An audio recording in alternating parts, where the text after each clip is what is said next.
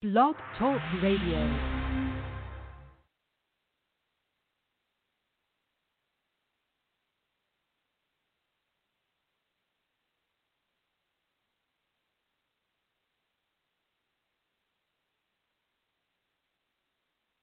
So I'm gonna open up a phone line. I'm, I'm experimenting with this, y'all, and I'm gonna see if we can have a conversation. Calling number is four two four two two two fifty two fifty. First number I'm calling in, bringing in is area code six seven eight nine five nine five Georgia. The phone line is open. Six seven eight nine five three nine five nine five. Yes, can you hear me? Loud and clear. Going on. Greetings, greetings, brother. Yeah. Greetings, greetings. Yeah, I'm uh yeah, this is uh Jaheem. Yeah, uh my my uh Jack. I just wanted to see what was your take on uh on being a secure party and uh and you know and doing the uh census. And what a sense is, you know, the thing about it is, okay, I'm gonna tell you, I'm gonna just give it to you straight. When you sign documents, there's some sort of tacit agreement that you've agreed to something, unless you put on there that, hey, this in no way uh, grants jurisdiction or any way kind of makes me a U.S. citizen, because they only want that census for U.S. citizens. You know, those Right, U.S. citizens that they're that, that, that they're doing. You know, and a lot of it is being coerced and you're forced into it, which is the reason that you need to get the notices. Let me get some clarification on on secure party. Okay, secure party is about discharging debt. Okay, it's about Right. you utilizing assets. All right, not putting a lien against a trust. Okay, your birth certificate. The reason you're getting the birth certificate is the birth certificate is an asset. It is being looked at like a trust certificate. It evidences that you have a beneficial interest in a distribution from the trust. You don't own the trust. They it, call it a Cestui Que trust, all right? Or you're some sort of beneficiary. You don't own it or anything. You have you have an interest. Now, you are assigning that interest over into another trust and appointing someone as the trustee of that, namely the uh, Secretary of the Treasury. Uh, he's a fiduciary. And where do you find this at? All you got to do is read the bond, and you see all this on here. And it just amazes me when I see read somebody like Carlton Weiss, who's very intelligent, uh, but he makes certain statements where I can only I see where he only did a cursory investigation into the particular subject. A lot of people don't Mhm. like it or anything like that, but that's because they don't understand it. They haven't studied it or anything like that because they make false representations about that particular subject. Being a secure party uh, doesn't necessarily affect the, the status you have to have to be a secure party is private, okay, because the public is bankrupt. Okay, so how are you going to have any value in any of your assets if you're in the public or if your mind is in the public? That's the whole reason of having a status as a secure party. Status as a secure party because all the value is on the private side. Ain't nothing bank. The public is bankrupt. So you have to Right. sever. You're in the private anyway. You're in the private anyway. Okay, because mm-hmm. everything in the public is an artificial person, but you've been amalgamated to that artificial person, and then you have this belief because your mind, because anything that you say can and will be used against you. So you're in the public signing documents and doing things as if you are this artificial person. So they're going to treat you as if you are instead of severing this nexus that you're sharing with this particular ens legis and everything by putting them on notice and letting you know that, hey, look, I know that this is an artificial entity. I know this represents my commercial energy. That commercial energy belongs to me. And this is something else that Carlton White said in his document where you can't put a, a lien on a trust you didn't create, which is true. All that is uh, very true. But here's the thing I think the point he's missing. This is about are you a slave or are you free? Are you trying to tell me that my labor is not my labor? Okay, because the only thing the United States has left that it can collateralize is the labor of the American. The full faith and credit of the federal government is in you going to work every day. Your Right, labor. Right. All right. So what you're doing is when you you uh, you sign Treasury bonds and sell them and uh, and uh, sell them to the Federal Reserve, and they issue Federal Reserve notes, all right, which are obligations of the federal government to pay back. That paying back is only when we go to work as U.S. citizens and pay taxes. If that ain't the definition of slavery, I don't know what the fuck it is. yeah, you're right about that. You're right.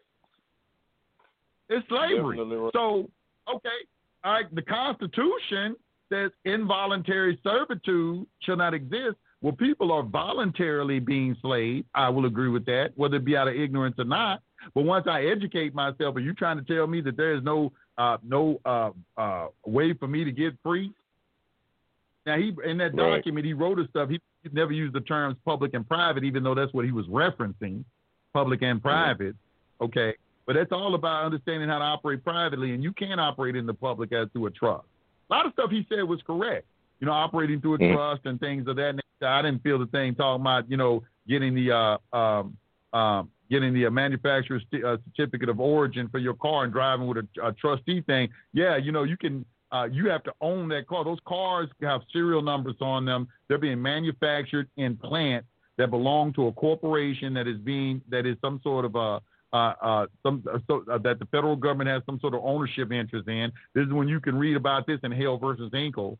Same thing with the guns and so forth. The guns have serial numbers on them. All right, the people aren't thinking in free terms. They're thinking that they have some sort of um, uh, some sort of inherent right to what government makes. When the only duties of government is protect your borders, protect your property, and protect your freedoms. That's it.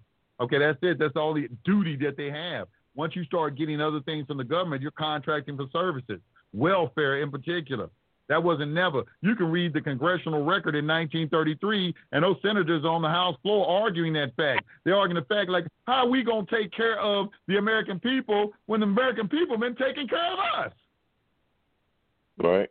And I had a, I have a, I have a very, Go I have a ahead. very Go ahead. uh, close friend. I have a very close friend, and I was trying to tell her the same thing. You know, she sent me a a, a text about, you know, about the uh, stimulus, and I told her, I said, I don't, I don't want nothing from them. All I want is to be left alone. I don't, I don't want no stimulus. I don't want. I, I don't care if they was giving two, ten thousand dollars a day. I don't want it because That's nothing, what it nothing was. is free. Nothing is free. Yeah, what, I don't care what it is. free, and what that's is what free. did. They did the they the first thing they did start do, uh, when all this dropped. They started doing uh they uh you know they wanted to do the census, and then they came right behind that with you know the stimulus checks and everything. you're taking a check from the federal right, government. right. That right there is a contract. Okay, it's an implied contract. Okay, because the only way you can get that is if you are a U.S. citizen. All right, so they're giving that, yeah, giving you that check, and you're taking a benefit and a privilege. And we can read Ashwander Rule Number Six. It tells you you can't challenge the validity of the constitutionality of anything if you're taking a benefit and a privilege. Uh, you're contracting for something. So that's what. That, once again, this is why I said in the beginning of this why I'm not a Democrat, why I don't support anything coming from the Democratic side or the left, because they are um, they are um, they're not spiritual. You know, they're really an, they're really like antichrist. And look what they promote: Your feminism, uh, gays, lesbianism, just anything that is contrary to you know traditionalism. And you go back and read some of Hitler's stuff. He was saying, I hate to sound like that, but he was saying the same thing. He said these people are uh, bringing uh, demoralizing the society and so forth. And so when you're taking these benefits and privileges from the government, okay, it leaves you in a status of someone that has an obligation, okay, because he who takes on the benefit is responsible for the corresponding liability associated with the taking of that benefit. And that's what a lot of these Mhm. people don't understand. A very simple explanation of this is when you see a woman taking child support, okay, I mean, I'm sorry, welfare from the government, and then them telling Mhm. her that she can't have a man in the house, and everybody gets upset. Well, the thing about it is the government, okay, is taking care of her. It's like parens patriae doctrine. Okay, the government is your parent, and the government can tell you what to do. So when you are being taken care of by someone, they become your parent, and they can tell you what to do. Exactly. You're not free. So Right. that's what I don't hear them talk about. I'm talking about free. What do a free people do? Do you want to be free? Some people Right, don't want right. to be free. It's just in the Matrix. What is when the Matrix? My my man, he came out the Matrix, and you know he went back to the agents and everything. He got the steak. He said, you know, ignorance is bliss. They say sure do taste good. Some people, ignorance is bliss. They they okay with it. You have to understand. Everybody don't want to be free. It's Yeah, too much right about it. responsibility, man. It's too much responsibility being free, man. I gotta do all this myself. Oh man. Yeah, and, and So you gotta understand. I, I, am- that's Go ahead. I got so many. I guess there's so many people. You know, I, I grew up in Louisiana, and you know, there's I got so many people that I that I know. You know, and they're on my Facebook uh, friend list. I mean, man, I mean, for for years I tried to, you know, like share information, you know that, you know, I, you can't beat nobody over head and make and make them wake up. If it's not their time to wake up, they're not going to wake up until it till it's their time. But I try to share, you know, something that I thought might would, would help them. You know, they they laughed at me like I was, you know, I'm I'm the cuckoo bird, you know, but you know, and I uh I posted something uh probably a couple probably about maybe like three weeks ago. I said uh the reason most of you can't can't see where Trump is coming from is because is because your vibration is is too low. You know what I'm saying? I mean, yeah. the reason the reason I understand where Trump is coming from is because you you really have to be on a you have to look at it from a from a spiritual level. Because if, if you don't if you can't look at it from the spiritual, it's it's mundane to you. You don't you don't you don't you think it all you doing it, it's it's like that lady on uh on Charlie Brown. Want want want want want want want. Nobody wants to hear it.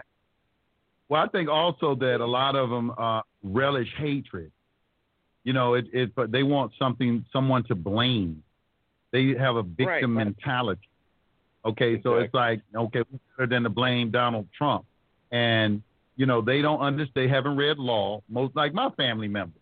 I I have mm-hmm. PhDs, master degrees, uh, uh, executives, and everything. We have family meeting right on Skype, and you know, mm-hmm. and all of them hate. And so I asked them a simple question: Have any of y'all read the Constitution? You could hear damn, damn. Uh, uh, it was cricket. yeah, it was cricket. You know what I'm saying? Nobody, no, nobody read the Constitution. I said, so, you know, during the impeachment trials, I was telling people that. They said, we're going to impeach Trump. I said, well, I said, okay, well, what constitutional violation did he make? Okay, how did he how did he violate his oath? You know, I was and I was looking for that and I didn't hear anything. And so, you know, so it's not a thing where they're using um intelligence or knowledge based off. They just get mad. And you look at their response like right now, some of them are listening to me right now. Trump is racist he did so and he's he's doing this, he's plotting this. You know, they'll just start launching allegations against the man. The man said at the very onset of this coronavirus thing that it was a hoax. He had to retract that statement because of the uh, pushback that was happening. Right. right but you right. see, I can just look at his body language and everything. He don't put on a mask. He ain't putting on no fucking mask, you motherfuckers and everything. He ain't doing it and everything. You know, I ain't either. I ain't put one on either and I'm fine. But they keep on pushing this, and these people they are so engulfed in fear. You're going to be the responsible. You're going to be responsible for people dying. It's people like you. I'm like, okay, well, do you have any evidence to substantiate that statement, or any statement that anybody's dying, or that there even is a coronavirus? You don't have no evidence yeah. of none of this stuff. Right? You're just right. believing what you are being told. Okay, at the end of the day. All right, and this is where the spiritual eye comes in because you have to have this um, something internally inside of you, and that's why I came exactly. out talking about they're going against nature. Look at what people are depending on. People are waiting for them to cook up something in the lab, put in their body that they're being told has like human DNA in it, has uh, all these different chemicals that you know never come out of your body, and first of all, right. that have never been verified that have ever uh, uh, um, cured anything. They haven't found a cure for nothing. They don't have a cure. For, they never found a cure for AIDS. Never. Never right. found a cure for a common cold. Never found a cure for cancer. Why? Why are you listening to these people? They don't the know things nothing. That they, and the things that they do have a cure for, then they're not they're not going to tell you. They, you know, they the well, cure, the cure, they go ahead, go the cure comes from natural law. A thing is unbound the way it is bound. Okay, so you can only cure something by dealing with the cause, not the effect. And then they made sure right. that they eliminated all our naturopaths. Dr. Sebi and a host of about a thousand of them were killed within a two year period. Y'all can get on the internet and, and Google this for yourself. Look at all the people who Oh, mysteriously ended up dead. All, all our frontline people who would be the voices right now coming at you, Right, telling they you how to handle situations like that, they gone. All right, they eliminated them first. This has been playing for a long time. They start offing all your all your heads, all the all the people who are knowledgeable about these particular subjects, and the naturopaths got rid of them Right. because the only cure can come from something in nature. In your Bible, it told you use the herbs of the field for your healing. Okay, but for some reason, everybody just turned their head away from their spirituality. Now, I'm, let me tell you what I'm waiting for. I'm waiting for people to start denigrating Trump for opening up the churches and everything. But you, it's okay that a liquor store is open. It's okay to have, you know, the clinics open. It's okay for all that. Right. But you know, oh, you're going to cause people, you know, to get uh, sick and die. You opening up the Right. church. Because the people Yeah, who are doing it, these people, they ain't butt out there. I'm trying to tell you, man. They they is they they they want to destroy your religion. They want to destroy um, your government, Mhm. and you can see it and they being want to done. destroy the earth. They don't wanna want no private earth. I mean, property. They want to destroy the Right. earth. They don't want nothing natural. They're going against everything natural. Just remember that point I'm telling you. If it's natural, they're going against it. Exactly.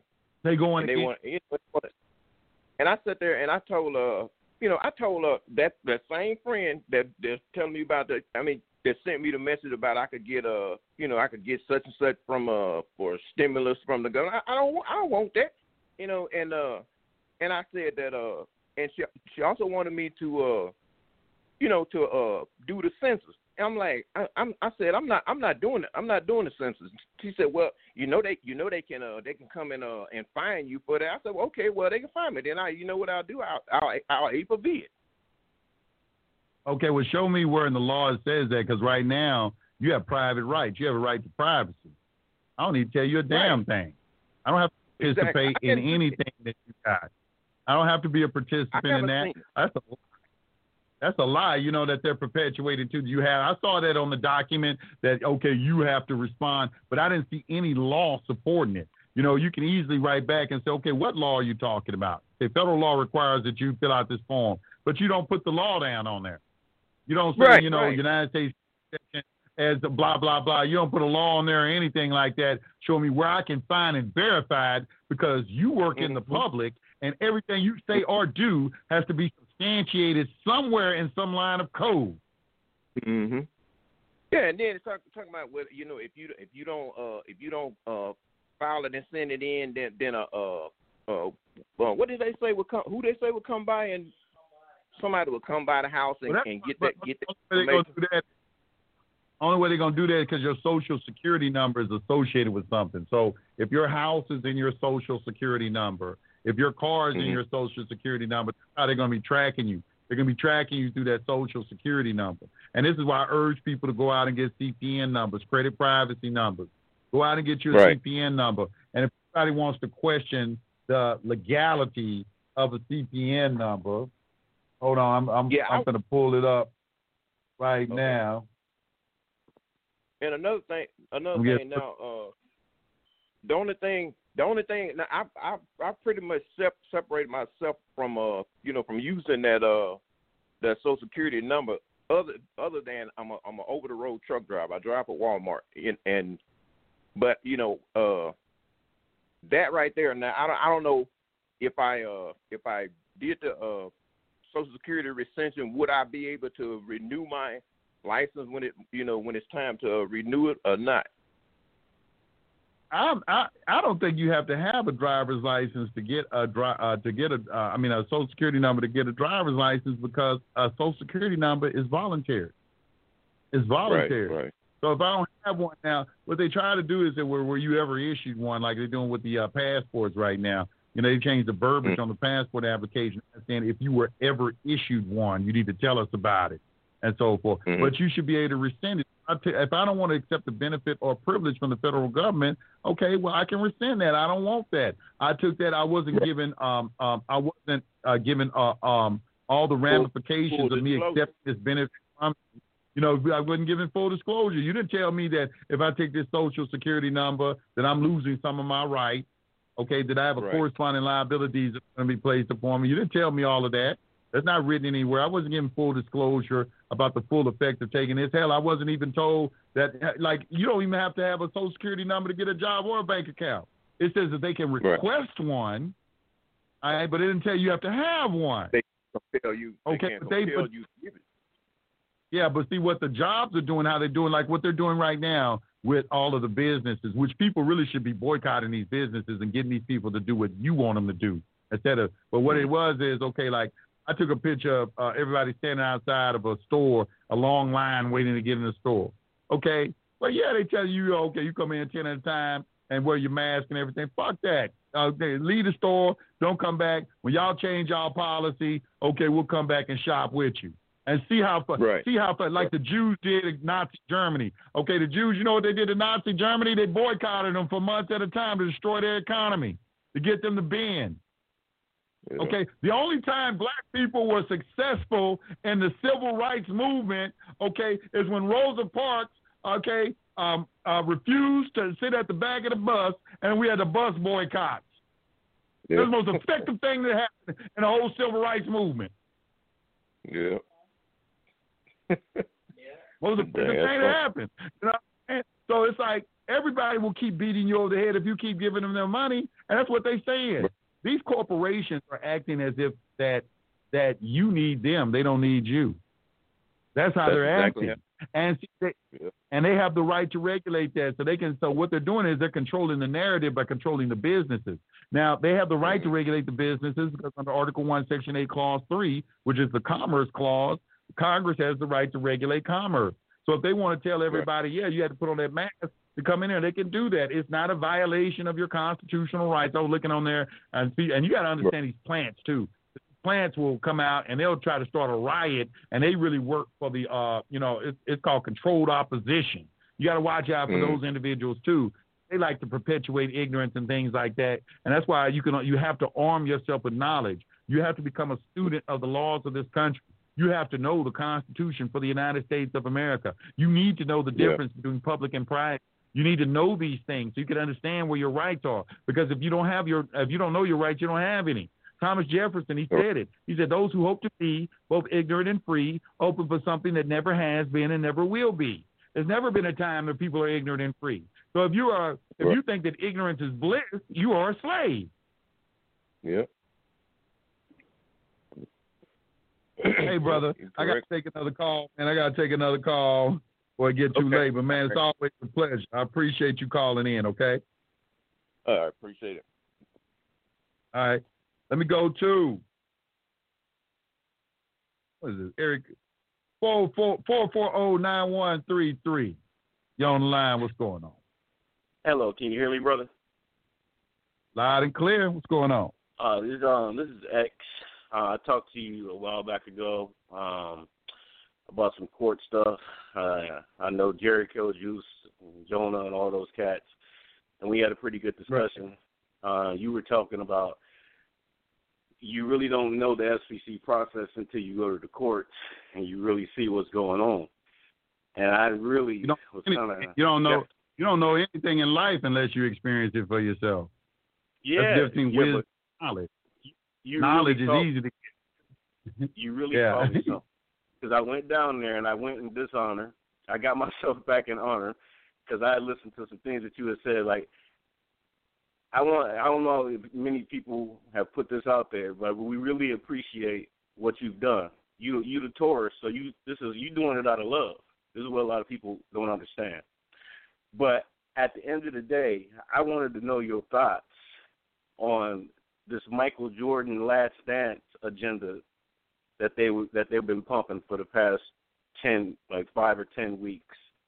And I wanted to know if you, since this is a spiritual hour that we're talking about, did they really put that on to really put people back in the age of Pisces so they can't get to the age of Aquarius?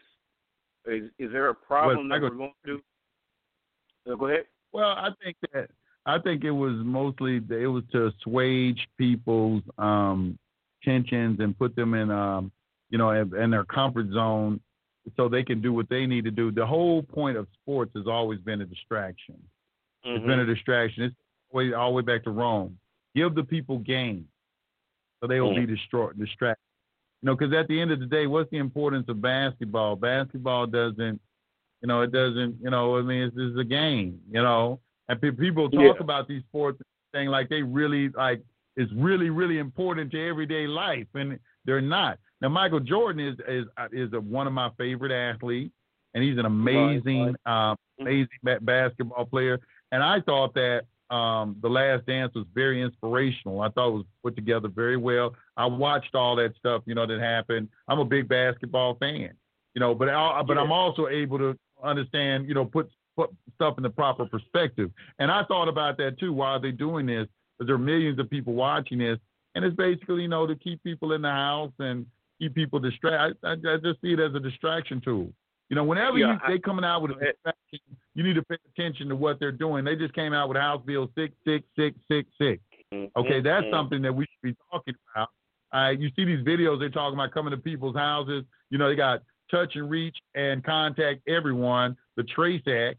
Okay, they're trying to trace you down and find out who you've been in contact with, and so they can put you in quarantine. Uh, somebody just told me they were trying to come to Georgia, and they're not letting people drive up to Georgia right now. They're turning them around. And if you jump on a Mm. plane, you know, you they want to know, they want you to fill out a form who you, you coming to see. You know, it's Mm. almost like they preparing for this. They're getting their records and everything ready, all right, for when they get this act passed. And they're gonna go ahead and start, man, you know, trying to get everybody to okay, well, whoever you was in contact with, we're gonna quarantine them too. I mean, it's Mm. nothing but an excuse to invade private. The sheriff was saying, Mhm. they said, look, we are violating people's private rights. The only way they can come into the private is with a compelling public interest. And Mhm. usually public safety is a compelling public interest. So that's what they're using. That's why they're using this pandemic because it's allowing them to infringe on people's private property and private property rights. Mhm. Property cannot be taken without due process and uh, just compensation. Right now, that your private, your freedom is your property. Your blood is your property.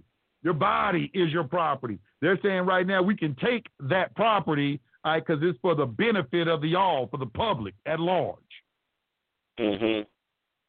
Mm. And this is Mhm. where your public servants are getting out of line. In my opinion, are all traitors, and we all know what happens to a traitor. These people are Exactly. traitors. You see, the my, my process, I've been doing it for about. I've been doing it for about thirty years, but you know, I found out about the whole SPC thing, you know, fifteen years ago. But they, I was never explained on how to get out of it. It, it happened in a Right. roundabout way. Like I said, I met some of your people, and it happened. But the craziest thing about it, like, like, dude, you're one of the illest dudes that I've ever listened to in my entire life, and I've been doing this for forever since I was a little kid. Everybody thought I was the, the outcast. You are on point. Now, like I said, I think the people should appreciate you even more because you putting your your your life on the line. You you doing all this out of love, bro. You know what I mean? Like you got me out of so much because you made every book that you talked about. I've downloaded. I got every book that you talked about. I researched like ten hours a day. You know what I mean? And Right. people think I'm people. Right. you know, they're like, yo, your boy is on site. I'm like, yeah, yeah, he's the one. You know what I mean? I and for anybody that's listening, I ain't getting paid. I ain't, you know, to say none of this. No, I just appreciate. I'm really about appreciation and about the truth. And I don't believe everything you say. When you say it, I research it. So at the end of the day, I'm like, okay, I need to understand this. Right. And, and some of the things, you know, it's like hard to like, cause like people ask for proof, and it's like, you know, what we're dealing with, it requires a different level of perception, um, and um, that's why the reading is necessary. Because when you read something over and over and over again, your perception level gets deeper and deeper and increases. And that's also when you begin to appreciate the depth of the author who wrote the paper. Like, for instance, dealing with presentments, which is one of my favorite papers. You keep reading that paper and over and over and over again, you get deeper and deeper understanding of the material. The person who wrote that, you have to like thinking like, man, this dude who wrote this, man, this motherfucker know a lot of shit. This dude know a Mhm. lot of stuff, man. You know what I'm saying? Mhm. It amazes me even sometimes, you know. But the average individual is not going to uh, engage and uh, go to that level of study. Most mostly because they don't have the time to, even though they had time now with this pandemic. But a lot of Mhm. people, you know, they're trying to get on with just trying to survive every day. So the average person doesn't have time, and that's why it's important for you to support your researchers. Those of us who are out here who have dedicated our lives uh, to studying the material and bringing things to you. I try to make nice videos, and I try to give back oh, as do. much as I oh, can. you? Oh, you be on point. you be And y'all support me. I, I have no complaints about the support I get. I have none. I don't have an ounce of complaint You be on about how people support me. Is there any way that we can get you uh, in California? Is like if I put together something and we can get you here You know, I know we're going through some Yeah, weird stuff. Try to now. keep me for two weeks. You know they're gonna keep me out there in quarantine me. That's what they're saying. I'm gonna be there oh, two no, we weeks. got- we, we'll take care of you. We'll take care of you well. You know, it's just a, a lot of cats at the end of the day, they thinking I'm useless. you know what I mean? And then I show them videos and stuff in the books, and I'm like, man, I ain't nowhere where this dude is at. I said, you know, I study 24 hours a day. I listen Right. to his videos when I fall asleep because you know that's that's audio suggestion. You know, like you talking Yeah, about it all the and I and used I to, teach. and I I used to do all of that. I used to do all of that stuff. I used to do all. I used to go to sleep, listening to audios, um, you know, and reading stuff. And what it is is, man, you have to have a interest in it. Once you develop an interest in it, it becomes addictive. It becomes addictive, you know, and that's why so many people are into this because it's addictive information because you really do see um, how it can free you, and you really do see the truth in it the truth in it. And then a lot of people will say, well, you know, it's some sort of conspiracy theory or something like that, which is a term I do not like. Um, they try to, uh, because what it is is the reason I like that term conspiracy theory, because what it says to me is there's a group of people out there who are saying they are more intelligent than you, that, that there's the people who um, get into this are less intelligent. Like there was a lot of people coming on my channel trying to get me to engage about flat earth theory.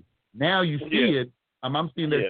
they're discrediting people. They'll say, "Oh, this person, he's also a flat Earth theorist too," and everything. You know, you know. I said they start attacking your character. You can see the long range plan of it, what they're attempting to do. They're coming on and saying, "Yeah, what do you think about flat Earth theory?" I'm like, "Okay, ain't Atlas holding up a, a the world on his back and it's, it's round? Why is that? Why do ancients have cop uh, pictures and things of the Earth round? Mhm. You know, you know, like you know, Mhm. experience and things like that. You know, that's why that's why I go off of just some common sense stuff what my ancestors showed me. But then, you know, eh, the last time you thought the world was flat, that was in the uh, you know in the uh, dark ages and so forth. You know, when Europe Exactly. they was. You know what I'm saying? and you know what the crazy thing is they have to they have to tell you the truth so you know they they got disinformation cats you know you know the abc people but that's the reason why they make the uh, they're making that monster verse because they're making everything look Right. like it's a hollow uni- a hollow planet you know what I mean? Like, so they're making the monster verse with Godzilla verse King Kong. Like, I listen to all the stuff you be talking about, and I just jot it down and I put it down. And I'm like the keeper of information of my tribe. So if people want anything, Right. I'd be like, boom. And you really taught me public versus private because I had no understanding. Like I thought I knew it until I went in and said a couple things in the public. You know, and at that time the judge was like, "This this dude isn't a bad dude because I don't have any bad intent," and they know everything about Right. you. You know, so at the end of the day, they're looking at a computer screen of your whole life. So at the end of the day, they know that I didn't have any bad intentions. So he crossed his arms and he looked over at the bailiff. The bailiff looked at him. He paused with the recorder, told her to stop putting things on record, basically. And then he Right. listened to everything. But then I started to understand what you were talking about when private administration. So at the end of the day, I learned it. I studied it. I watched the stuff. I got I got good with it. Then I started doing that, and it was a wrap after that. I started walking in there, and I didn't know whether they was gonna hug me or give me a slice of cake. I was like, "What the hell is going on in this building?" you know what I mean? And then when me and my homie we left, and she looked at me, I looked at her, and I said, "He is a hundred percent correct. You will never know unless you on that battlefield." But You won't I know, and everybody the virus to me. is the virus is fear, bro.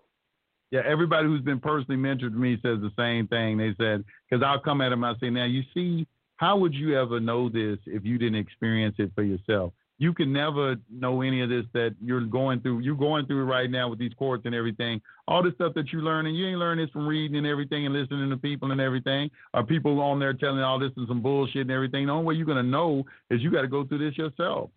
And that's what's unique Yeah. about this particular information. It, And like it is about personal experience. when you tell people, Go ahead. you know, don't use other people's templates and this, that, and third. I think they get like be bewildered because they don't want to think for themselves. But I'm a person when you when you put that out there, that challenges me. So the judge had gave me something that challenged me, and I sat back and I was like, man, you used to say, you know, at the end of the day, you kind of got to write your own shit. You know what I mean? Excuse me, you know, Yeah. cussing, but at the end of the day, you got to write your own thing because they didn't seen every template. You know, like And there's a book out there that you you hipped me to, and it, it's the Sovereign Guide for like the judges. you know, they they have Right. a book of where how they know how to answer you. Like if they get up and Right. they get a call and they put a recess in, they getting a call from another judge. And they That's right. this, is what, this is what people ain't understanding. So they come back and they come back. new. They, and it's another it's a new jurisdiction. Yep, it is. And you know the thing, how you get good, you know, um, you get good by um, practice. In other words, you know, like um, like when I, I always tell the story. You know, it was uh, you know, it was the, gentleman who, um, when I first got into this, we sitting across the table from everybody uh, from each other. And he said, "Let me see your paperwork." And I had him paperwork I copied from somebody else, and he looked at it like two seconds threw it to the side. First thing he said to me, he said, "You need to stop. You need to stop copying other people's stuff." And it Mhm. kind of embarrassed me and everything. Now, granted, when I first read it that first time, I was like, "Man, I don't see how I can write this on my own." I mean, this is technical jargon. I look at it now; it's like ABC.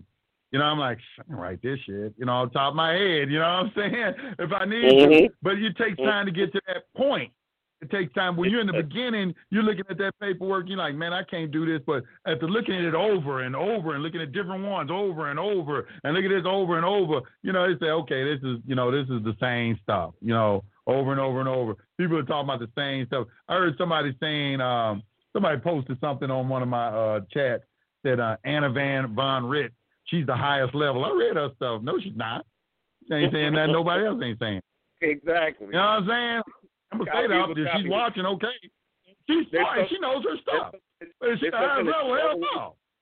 there's something that you always Yeah. say that I tell people. I tell people this all the time. The principles don't change. Ah. Principles change. And, and, and you you hit me with that, and I be listening, and I'm like, all right, I need to go study these ten maximums. I need to go study. You know, I've been I've been an esotericist since I was a little kid. So at and that's so that's never been a problem. So when you talk about hermetic philosophies and you know all this and that, I love it because ain't nobody else doing that, man. And and that's coming from the ancestral realm because you know I'm in the I'm in I'm in I'm deep in the industry, and we'll talk about that on on another day. But one of my my one of my main homeboys is Killah Priest, you know, from the Sunz of Man. Okay, So at the end Right. of the day, he said, Your arms are too short to box with God. So at the end of the day, that's what's really going on. We got people out here, they're frustrated because their time is up. And you can't fight the most high. you can't. And let me say this: when somebody says that you, your arms are too short to box with God, that's a natural law principle. Because what it is is it's like the law of allowance. You can't fight against the laws. There are laws, immutable laws, okay, that are put in place by the Creator. Immutable means they're not a respecter of person. And that's just the Christian way of saying it. Your arms too short to box with God and so forth. You know, the Christians got like, like nice little ways of saying stuff too, you know, that yeah, would convey nice um, uh, uh, convey a meaning, but then when you try to put it in other terms and let them know, and you know, try to take them, remove them from the spookism. And when I say spookism, that there's some invisible man up in the cloud looking over Yeah. everything and everything. You know, that's that's where the challenge comes in. But a lot of them do have a good grasp of principles, certain universal principles and spiritual laws and so forth. They do, you know, but a lot of them are Mhm. still caught up in spookism. You know, spookism. Yeah, yeah. You know, they, they you know, God, they, They they ain't con- that grasp the concept. God is God is all knowing, all powerful, and all present. Mhm. All Well, present. you well, you know what? Lose them. I know you. I know you got a, a billion of other people. It's always a blessing. Like I was sitting here, I swear on everything. I swear on my mama's chitlin recipe, and I don't eat chitlins. I'm a vegan.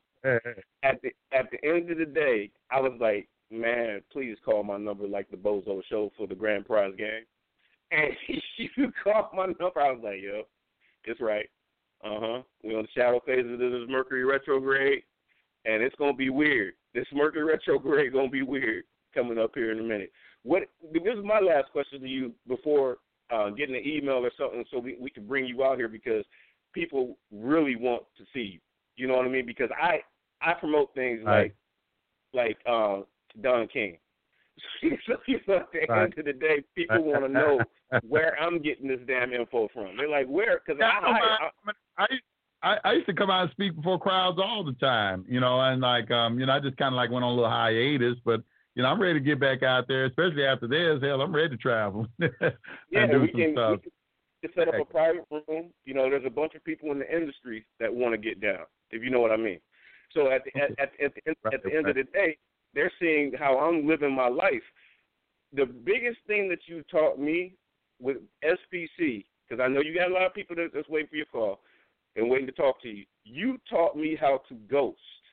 I don't know if anybody really remembers the the movie After Earth or whatever, or I guess that was Yeah. with Will Smith and his son, and they could feel those monsters could feel your fear, and that's when they could attack you. But if you had no fear, if you're an SPC, you should never be getting in trouble.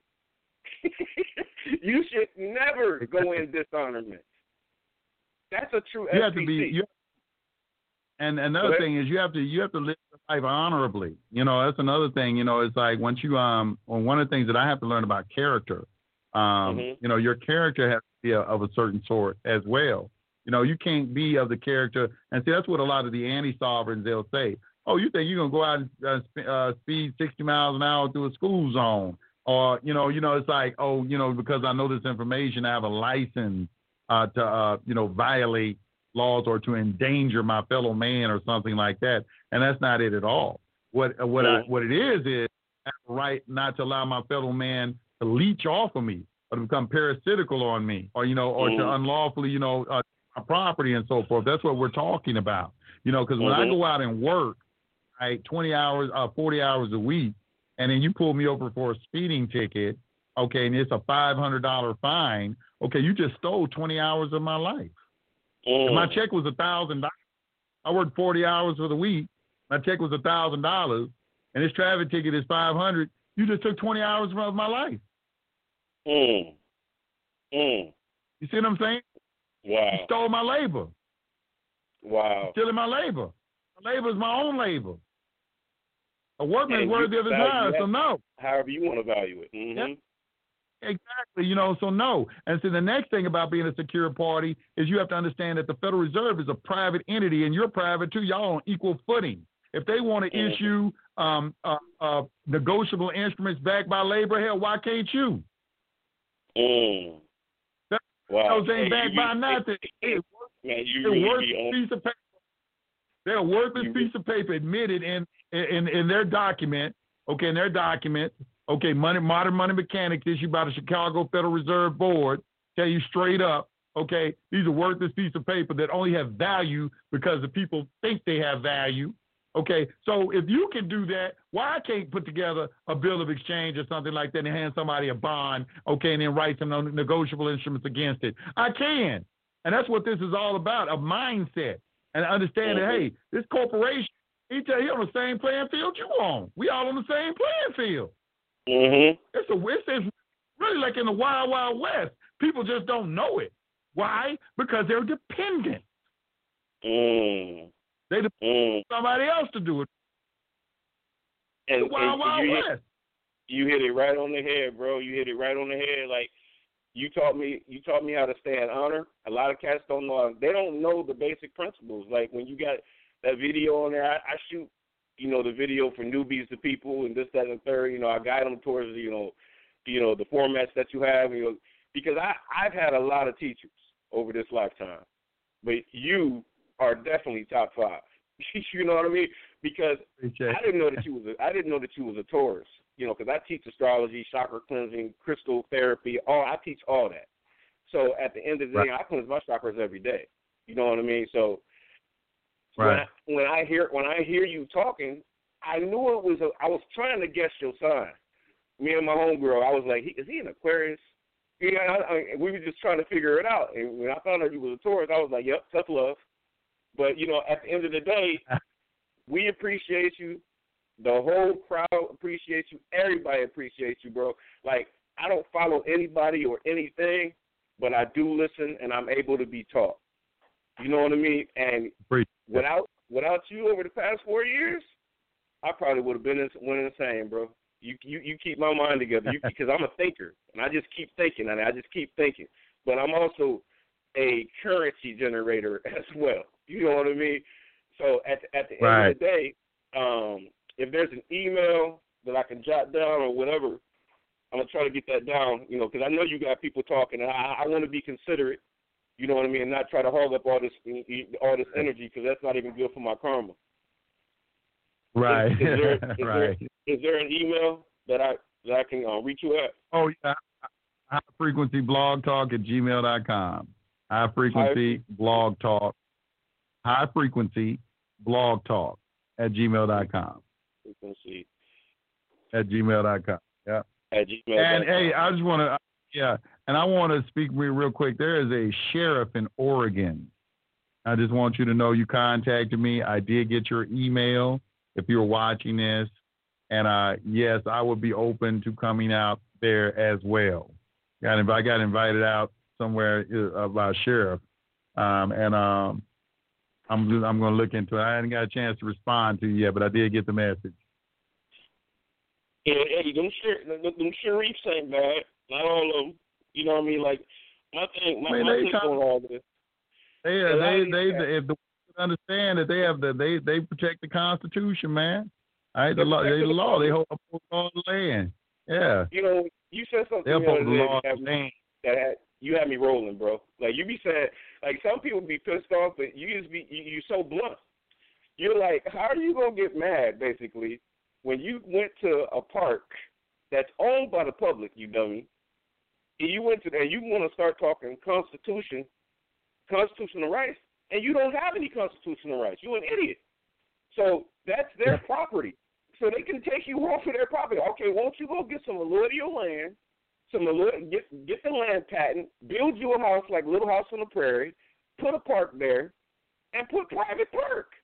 You ain't gotta worry about all that. Well, that, there's a thing where um, I'm gonna tell y'all a good case. I'm gonna give y'all a good case that um, I learned that really helped me a lot. Um, I'm gonna give you this case.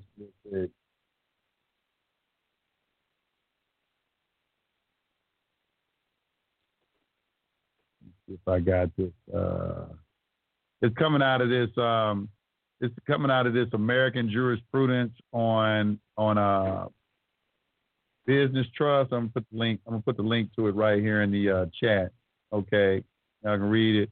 And once you go down here to um, you're gonna start reading American jurisprudence, you go to start going into the case citation. And Mhm. right, if I pull it, up, hold on, let me get let me get it real quick. Uh, you go to Heck versus Malley.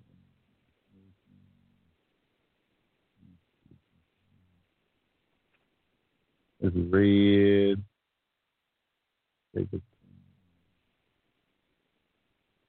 Uh, all of these, uh, if you, when you look on here, all these all these citations, every uh, that you're seeing, this is where you get your study in. But there's a real good case on here that Mm. discusses public and private. It's, it's a it's a trust law case, and um, Mm. this judge giving this judge is giving it up. He is really like um, educating people on the distinction between public and private. Let me see if I can. Um, uh, it's Redding versus um. And uh, Google Scholar. And those you don't know Google Scholar, I'm gonna put the link on to that. You can pull up a lot of case law on Google Scholar. Let me give y'all a link. Put a link in the chat room right there for you. And y'all go over to Google Scholar, and then you click on case law. So that's Google Scholar. Yeah, Google Scholar and Evans versus Newton. It's called Evans versus Newton. Here, here's the case right here. I'm going to put it in. It's called Evans versus. Let me put the link in the chat room for you. All right, there it is right there. Y'all can click on that. Evans versus Newton. Okay, now I want y'all to go down. Okay, I'm gonna give y'all a uh, little lesson real quick. This is a trust law case. And I found this case by reading American jurisprudence. Okay, Mm. and what it is is about a park. We were just discussing a park about a public Mhm. park. A senator had bequeathed this park to the city, and it was a private park. He didn't want black people in it, um, Mhm. but they were u- utilizing public trustees. So there was a mixture going on of public and private. Remember, I told you public and private can't mix. Okay. Uh, So Uh-huh. what happened? You what happened at this um, uh, at the end of this case? I'll tell you that they had to end up giving the, the uh, park back to the family uh, because they weren't able to administer it. But this judge, he's going to give. Um, let's see. Under circumstance, let's see. Some very narrow context. Momentum of the part. Let's. Equally evident the city's own interest. Let me see if I can find uh, where this judge he starts breaking down this public and private. Um, I think it is. Uh, there are two complementary. One is. Yeah, right here. This is this is. Uh, yeah, this is it. This is two ninety nine. If you go down there on the side where it says two ninety nine on the side, that's the paragraph. It says there are two complementary principles to be reconciled in this case. One is the right of the individual to pick his own associates so as to express his preferences and dislikes and to fashion his private life by joining such clubs and groups as he chooses. The other is the constitutional ban and the Equal Protection Clause of the 14th Amendment against state sponsored racial inequality. And if you remember uh, Scalia on that, the role of the Supreme Court under the Constitution, he had to he had to educate Dianne Feinstein, him and Judge Scalia. You can find it on the internet. We had to uh, tell, educate her about the 14th Amendment. He said he said, hey, the 14th Amendment don't say nothing about private discrimination. It's public discrimination because the Constitution is for Mhm. public purposes, not private. Okay, Mm. you can discriminate all along in the private if you want to. You can't come to something that's government funded and discriminate. Mm. Okay. There's a Stand there. distinction. Okay, all right, it's a distinction. All right, so that's what he's talking about. All right, so him mentioning the 14th Amendment is just like saying public. He said a Mhm. private golf club, however, however restricted to either Negro or white membership, is one expression of freedom of association. Notice they said a private, a private golf club. If you want to restrict it to all white, or if you want to restrict it to all Negro, okay, that's freedom of Mhm. expression. But it's private. It's private. But a municipal republic, municipal is public, golf course that Mhm. serves only one is state activity because the public is state. Okay, all right, is state activity indicating a preference on a matter as to which the state must be neutral. What is private action and what is state action is not always easy to determine. Okay, Mm. Conduct that is formally private may become so entwined with governmental policies or so impregnated with a governmental character as to become subject to the constitutional limitations placed upon state action. Very important sentence for you to understand. Okay, we're talking about private, and then now we're talking about government, which is public. Okay, whenever you see the word government, talking about public, and they become so entwined, now the constitutional limitations come into place because now you took a private action and, and contaminated it with something public. And now the Constitution has applicability toward that. The Constitution is a limitation on government. It keeps them from encroaching into the private. Contract law is private is private right. Mm. Private people govern them. Contracts. We talk about a contract trust, a contractual cut. That's a private trust. A Mhm. private contractual trust. Everything is through contract. Mhm. So we have to distinction. The contract rules the private. Constitution rules the public. Mm. Okay. But I think for- for more less. Okay. You know, so I Okay. don't understand because people, a lot of people you talk to, they'll give you the impression that the Constitution is this all-encompassing document that pervades each and everything. The Constitution is what governs government. It Mhm. formed the government and the government what their limitations are. And one So of those like clauses delegations of powers. is one of the clauses in that private property clause is the clause in there, and the contract clause is to keep them from coming over into the private. That's why it was put in there to Mm. keep them within the delegated For safe- authority. For a safeguard. And it's a trust, it's a trust document all day long. People can say Yeah, that's one thing I did know- agree with Paul about. when he said it was a trust when you started document. He's up- about the trust back in the day. You was talking about the trust. Um, Right. I dug deep and you know I'm just gonna put it out there like this because I know you're gonna get it. Um, you know, I just you know started getting down with the buck. You know what I mean? You know, and it's art. you know, you know what I mean? And people don't want to pay that much money for it. But at the end of the day, where there's a will, there's a way. You the one got me on trust, but Right. I wanted to get the ultimate trust. So you know, the buck, it's the one. You know what I mean? Yeah, yeah. Like Yeah. yeah, you already know. you already know. So, but at the end of the day, my thing is this: thank you for giving me the time. What I'm going to do is I'm going to set that situation up because I know that I can. You know what I mean? I'm a manifester. When it comes down to human design, I'm a manifester, so that's what I do. So at at the end of the day, if I could put something out there to your listeners that I learned from you, please, what brothers and sisters, the gods, earths, whatever five percenters, whatever you call yourself, Moorish Science Temple, whatever. Please don't get yourself caught up as a debtor defendant coming up in these next few months. So get with this man, Yusef, and get your status corrected. Because if you go in that courtroom as a debtor defendant, you might as well just handcuff yourself. But thank you. I really appreciate you, man. I really appreciate you. You're welcome. You're welcome. You're welcome. You- good welcome. brother. Thank you. You're a good brother, man. Thank you for the understanding and, and, and, and teaching brothers because what you taught me, I've taught hundreds of people. You know, so it's it's I a blessing. And that was what and that was the reason for it. That's what I'm hoping people do. Spread it because that's the only thing that's really gonna change everything. We got the masses get educated. You know, that's the real change that we're looking for. Is getting the masses educated because it's our responsibility because we are the ones that are supposed to be over, over the oversight of our public servants and we're not doing that. We're not doing that because we've been dumped down. exactly. We, it's please, listeners. Like I said, I'm not getting paid. I don't, I don't, I don't do none of that. I'm not promoting the show. None of that. Please get yourself right. And this, this is one of the cats that will get you right. He's honest. He don't do any weird, weird stuff. He's respectable, and, and, and his business reputation precedes him. So at the end of the day, if you don't get it right, they got you. Thanks, Yusef. I, I truly All appreciate right. you. We this up. Thank you, sir. Thank you. Have a nice night. Uh, the email will be coming from X. Okay. All right. Peace. All right. Peace. All right, peace, peace. All right. Thank you for that.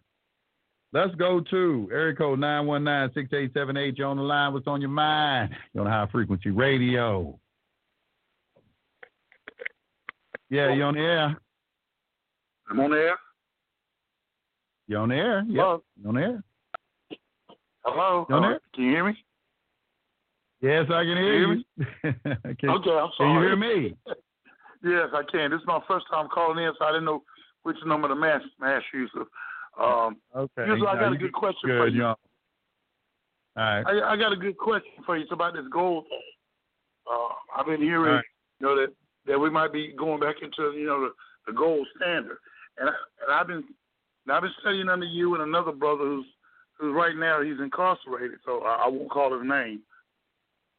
But Right. um, I learned I learned quite a lot from the two of you, and so I've been Right. thinking about this gold standard thing, and you know, I, I, through the two of you, I learned that the only reason that the government is able to, to put this uh, to put us under this color this color of law is because we're operating and functioning under colorable money. Right. So, if Right. the, if if the nation goes back under the gold standard, now we now American we will be able to now purchase and buy our product instead of auctioning. Right. So What's the difference between having money of account and money of exchange? So yeah. Correct. you know. Correct. So so so we Mhm. get back to this uh constant I mean not constitution. If we get back to this gold standard of money, would that also cancel out this fake uh colorable law that we're under now at, this moment? Well, I mean, we, when you talk about that, you talk about the court system. So yeah, I mean, you know, you have to have a you have to go back to uh, the reason that they had to create, you know, the court system that they have, which is colorable, is because you know you're not you don't have any substance backed currency. All right, so Exactly. yeah, they had to, and then the um you know, the Constitution tells you very clearly, okay, that gold and silver is used for the payment of debt. So how are they using money that other than gold and silver? How they are using it is the loophole that's in Article 1, Section 8, Clause 17. And what that is, Correct. is, and people have to understand separation of powers and everything. Congress is called the plenary power doctrine, a plenary power doctrine. Congress has ultimate authority over all of their insular possessions. Okay, so in other Right. words, the other judicial branches or the other branches of government cannot infringe on another branch of government as long as they are acting within the ambit of their delegated authority. Okay, so when Congress, uh, when they are dealing with their own property, the judicial branch of government can't come over and tell them anything unless they are making some sort of constitutional violation. So they operated outside of the Constitution under the plenary power doctrine. Okay, so it's under territory. So when dealing with a territory, Congress can do whatever they want. So they Exactly. created these Federal Reserve districts, these Federal Reserve districts, which are territories. Look up the word district, and you want to see it's a territory. These are I'm with you, territories I'm with you. and the and the and the U.S. district courts are territory. So they're operating within. It's constitutional in the sense that it falls under the plenary power doctrine under Article One, Section Eight, Clause Seventeen. But they don't. They're not bound by the restrictions of the Constitution because they're operating in a territory and not in the uh, republic. Gotcha.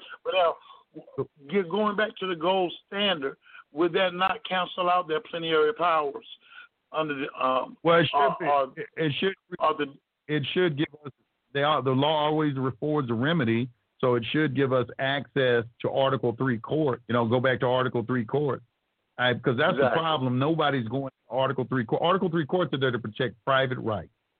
I got that from a, the U.S. Supreme Court judge out of uh, the problem uh, we're having uh, though, Yusef, the problem we're having though, Yusef, is that we we don't know what courts are Article Three or Article One. Uh, I, I looked it up and I can only find two Article Three uh, appeal courts. Uh, the, the so, best I mean- case you can find where they where they are giving you a description of it is American American Insurance. Let me pull up the case. American Insurance Company versus Canter. That particular case.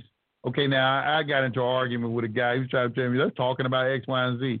You're reading a case. You're reading a case for the principles, and the principle that's being discussed in here is separation of powers and the distinction between the Article One court and the Article Three court. And so, Correct. basically, let me, let me read you the the, uh, the syllabus here. Let me put the link up in the chat room if y'all want to read along with me. Y'all can read along with me in the chat. And right here it says the Constitution of the United States confers absolutely on the government of the Union the, the power of making war and making treaties. Consequently, the government possesses the power of acquiring territory either by conquest or treaty. Okay, and that's what, and, and you can read a uh, a case called um, uh, con, uh, uh, a title by conquest. It's on my website, uh, privatesidesolutions.com. Yeah, you that just talked about particular case where the judges, is he going there, he going along talking about when uh, Congress goes in and acquires land by conquest, we don't have nothing to do with that. They can't get involved Right. in it, primarily because of separation of powers, because they have the delegated power to make war. Okay, so uh, the other branches of government can't infringe on that. That's why it's called separation of powers. But it goes on. It says, uh, let's see right here. Um, it says relating to revenue collection. Let's see. All right, this might. Uh, let's see. The judges of the. You're right here. It says the judges of the Superior Courts of Florida hold their offices for four years. Think about in your county, your counties in your state. How many judges get elected and they hold they uh, they have to get reelected and so forth. These courts then are not constitutional courts, okay, in which the judicial power conferred by the Constitution on the general government can be deposited. They are incapable of receiving it. They are legislative courts created in virtue of the general right of sovereignty which exists in the government or in virtue of the clause which enables Congress to make laws regulating territories belonging to the United States. He's referencing Article 1, Section 8, Clause 17 and the plenary power doctrine when he started talking about the sovereignty. This is what they mean when they said uh, the government has what is called a qualified sovereignty. The United States Right. is sovereign, but it's qualified. They're qualified when they're operating like this, they're sovereign. But they are a government by, and the Republican form of government is for the people and by the people. They are public servants. Which makes And that's where, you know, You know, One judges. these are Article One that's judges. So right here, One judges. Right. Yeah, exactly. He's breaking it down. Now you will find this same case being talked about in when you look up Article One courts in America uh, in the United States Constitution analysis interpretation. You're going to find when we start trying to look for that distinction, them Supreme Court judges they start referencing this case right here. And the reason that they're referencing this case because this is the principle. Forget what the case is about. We're talking about Right. constitutional principles right now. And that constitutional principle to understand your judicial system, like the legislative courts, they exercise judicial power in that they are adjudicating matters that are under their cognizance, okay, which are matters of commercial matters. Because what? Where did they get the power to do that? Under Article 1, Section 8, Clause 3. They turned everything into a commercial matter. And I just seen a professor actually- talking about the same thing. Actually, they they're not they're not acting as judges because they're not under judicial authority. They're actually acting as arbitrators. They're administrators. They have a ministerial duty to perform. If you ever go into a, a, a foreclosure case, the guy in there, like here in Georgia, everything he says when he starts the case, it's written, it's pre-written in the statute. He's just reciting it where he have it memorized, but they being told what to say. They got a ministerial duty to perform. They Right. looking at they making all the pomp and majesty of a court. They didn't dressed it up to look like something other than what it is. But they administrators with a ministerial duty to perform. And the word ministerial means that it it don't require no expertise or anything. They have to do what the fuck they told. And that's why they're called administrators. They're administering something for someone, just like a trustee of a Well, trust. Yusuf, let me Okay, let me ask that's this what's question. going on, Uh, I- I'm, and that's why I'm everybody thinks the left on this one. justice. Yeah, go ahead. I'll take it to the left on this one. Okay. Uh, All right, go ahead. uh, the judge uh, that, that's ruling on General Flynn's case that uh, that the prosecutor has decided to dismiss the case, and the judge won't allow the prosecutor to dismiss. Right now, he has no he has no uh, uh, no controversy before him to adjudicate. Well, but both sides did, did choose to dismiss the case. I don't see how it can't be dismissed because a judge is just an just is just an unbiased arbiter in a dispute between two opposing parties. So I'm not seeing uh, he's a referee. So I don't see how the referee if, if both of the contestants want to end the combat, how does he have anything to do with that? You know, usually though, if a prosecutor wants to, after after the institution of some sort of uh, uh, action, the other side has to agree to have it um, dismissed. Both sides have to agree to that. There has to be a stipulation Right, coming from both parties. Yeah, this this particular judge, I don't know if you're familiar with the case, but this particular judge is refusing to dismiss and actually calling in another judge to assist on to assist him on trying to force the prosecutor to prosecute. Well, you know, if a prosecutor drops a case like here in Georgia under OCGA 1711-4, let me read this to you because this same principle applies in all the states. OCGA 1711-4. And this talks about the prosecutor, you know, what, what the, the prosecutor. And this is what happens, and I'm sure it has something to do with this. I'm sure it has something to do with this. OCGA 1711 4.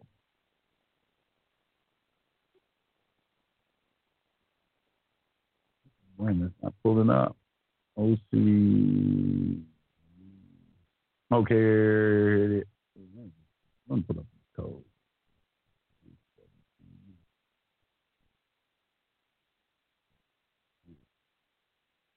Out of 17, 11, 4, divisions. Okay, and then the title to that particular statute is the imposition of costs and jail fees upon the prosecutor or complainant. It says the prosecutor's name shall be endorsed on every indictment. You're going to find indictments that aren't endorsed if you start paying Right. attention to them. And he shall be compelled to pay all cost, cost is another word that you have to look up, and jail fees upon the acquittal or discharge of the person accused. Now, this is also why when we go into court, we say Um, I direct the judge to direct the prosecutor to provide the assessment for the charges along with the certified audit trail of all transactions, including the voucher, as well as all disbursement documents and receipts. The reason we're saying this because we're trying to determine what the cost of the case is because there's an operational presumption in place that you're not concerned with how much the case is cost, uh, costing or if there is a cost. And this is segueing right. us into the bid bond. I'm trying to get to the bid bond. Okay, I know all right, y'all right. judges and everything.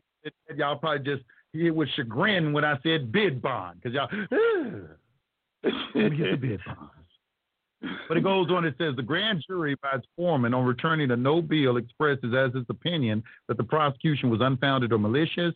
A jury on the trial of the prosecution finds it to be malicious, or the prosecution is abandoned before trial. When it is thus abandoned, right. the officer who issued the warrant shall enter a judgment against the prosecutor for all the costs and enforce it by an execution in the name of the state or by an attachment for contempt. An attachment for contempt is a warrant for an arrest, in case y'all not familiar with that word. So it sure has something to do with that. That judge is maybe even trying to protect him or something like that, because when he starts dropping a case, okay, he becomes liable. And this is what they're talking about in creditors and their bonds, the hot potato game. Okay, who's liable for the case? Okay, this man just correct. signed his name on a, on an on an indictment or something on like that, where correct. he takes on the liability. Who's liable? And that's what it's always who's liable. Somebody's liable for arresting you and putting you in jail, and then you get and they have to drop the charges, and you don't get in, uh, convicted of anything. But that's why they got a 98% conviction rate. They have to convict you because they let people go. They're going to be liable for something. So they usually try to convict you of something. Maybe give you a mis, drop it from a felony to a misdemeanor, get you to plea out on it or something like that. Because if you were just right. to get all the charges dropped, somebody's liable, and it's a lot of fucking money for keeping for for taking somebody's freedom and holding them in jail for a certain amount of time. You need to seize their public hazard bond that is with the municipality, that's held in the municipality, and make them uninsurable for public service. Yeah, that's, Talk to your nuggets you just get out. Uh, use Talk to your local risk management. They're waiting for you to right. call. They're down there doing nothing. Call them. They say, I can't believe somebody called us. What would you like to know? yeah, that's a lot of nuggets right there. Um, I, I, have like four cases that I'm working with now with this uh, driving without a license thing, and uh, I have a case that's four years old, and and like I said, I've been studying from you and this other brother, and the things that I put before him, uh, I, I keep getting new court dates, but you know, I can't I can't get a trial. Can't get a trial. Well, they're not gonna take you to trial. Hell, they'll they'll keep right reset one. The first time I went through this, I think they reset mine forty five times. I went back and counted like forty five times on the count. That's what they and that's what they do. You know, they start threatening you and everything. And like you're not. First of all, you shouldn't be going to trial. Okay, trial means mm-hmm. that there is a issue of fact. Okay, if you mm-hmm. did everything proper, or or in some kind of way you have not satisfied the debt, you know, you can ask for the a matrix of the uh, particular case. If this is involving a criminal matter, ask for the matrix. The matrix is the original signed document bringing the charges against you, not a copy. Okay, you want that right. because that that is the negotiable instrument that you want to sign and uh, uh, to uh, get rid of the case. Now the thing is, is they have an out their books are out of balance. They, there is a debt and what they try to do is they try to get you to, um, you know, they don't never want to reveal this to everybody. All the stuff that I'm t- talking to you right now, they try to posture themselves as, oh, what are you talking about? This don't have nothing to do with commerce and all of this kind of stuff. The UCC don't have nothing to do with this and all that. You know, you're going to hear all of that kind of stuff from them. But all you exactly. got to do is do a study of the Constitution. Just study the Constitution and separation of powers. Just one thing leads to another, and you're going to come to the same conclusion I'm coming to. These ain't no damn Article 3 court. These are Article One legislative tribunals that we're going into, and they and then we go and study the history of the commerce courts, how they were um, abolished, but the Fed, the U.S. district courts uh, uh, absorbed the commerce courts, and now you're going to like, hmm, okay, I'm seeing where this is right. going, but it takes a little study. It'll take a lot of study. Just start studying separation of powers, you'll see it. But as far as getting them to um, you know, go in and uh, uh, uh, uh, demand that they dismiss the case, and uh, you know, and ask the judge next time, uh, Yana, will your bond withstand the commercial liability that's being introduced into this court today? Because right, obviously right. you want to be liable for. Uh, you actually, uh, not not going too deep into it. I, I put an arbitration in my case, arbitration award. Um, in, in my case, I filed it in my case, and they trying to get around that, and they trying to get around it hard. And uh, well, arbitration I'm just is where you're seeking you're seeking some sort of agreement from the other party. I mean, you should Uh, you can accomplish you accomplish that through doing a administrative process. Okay, Yeah, I've already done defaulting them, exactly. putting that. Okay, exactly. go seek a go seek a declaratory judgment on your administrative process, have it removed from that case from that court, and go j- ask for a declaratory judgment on your administrative process, your certificate of non-response. Okay, and get a ruling on that, and then go and Got then once you get a ruling, and you go into the other thing. But get a ruling. You Right. got you got to get caught up in the things that they talking about. You're only there to talk about what you want to talk about, which is okay. Did you answer my correspondence? All right, because it's everybody. You talking about you want to go to arbitration? Well, you already tried to, uh, you know, um, uh, uh, uh, reach a full settlement and closure before you ever got to court. That's what your paperwork and your administrative process represent. That's what your notorious Exactly. certificate of service. Right, it represents that you made a good faith effort and try to resolve this matter before it went this far, as it says in Matthew five twenty five. Agree with your adversary before you get to court. At least he hand you over to the judge, the judge hand you over to the bailiff, and the bailiff cash you into prison. I tell you, you will not come out until you pay the very last penny. That is admiralty. Okay, those are debtors' prisons. That's what we're involved with today. When they put you in jail for child support, that's debt. Child support is a debt collection. So you and that says that you can't put me in jail for a debt. But I read what the attorney general says you can for a um for uh what a uh, uh, a um he said for uh what kind of code uh it was an attorney general opinion. You can't put nobody in jail for debt, but uh for uh, for a penal code violation, you can. I think that's what he said. It was years ago. I read it. It was mm. Attorney mm. General opinion I got from the law library We said that because I was studying child support. I said, well, how are they putting people in jail for debt? Well, they said, we're not putting you in jail for debt. We're putting you in jail for contempt of court. You know, you willfully, uh, willfully violating the court order. When if you ain't got no job, you ain't got no money. So that shit, you know what I'm saying? They got to make a thousand dollars a month and want 995. Okay. Right. Right. you know what I'm saying? They tripping, man. Yeah, Devils. because you, I, I, I, I hit the judge with the Federal Arbitration Act, and I told the judge, I said, Your Honor, I said, you have the award. It's already been arbitrated, and you got the award in You- your hand. Are, are you going to follow the W- award as it's written, or, or, You or know, not? use I mean, using acts and statutes as their property. If you're gonna use if you're gonna use a commercial remedy, you got to use that. Or if you're gonna use an act or a statute, you got to use that. Either you're gonna use a public remedy or a private, but you can't mix both. Because public and private True. do not mix. Where we, and where will you learn that at? You will learn that in there's a good doctrine on the internet that goes into that. It says what does what does uh, acceptance for value mean? You should read that document because he goes in on that I got time. you. I got you. I got you, Yusef. I got you. I got you. Because, like you said, Go uh, ahead. Because my process, my process I use is a private process. I was using the arbitration award coming from an arbitrator use- to bring it over into the private. I mean, over into the Okay, public. the thing.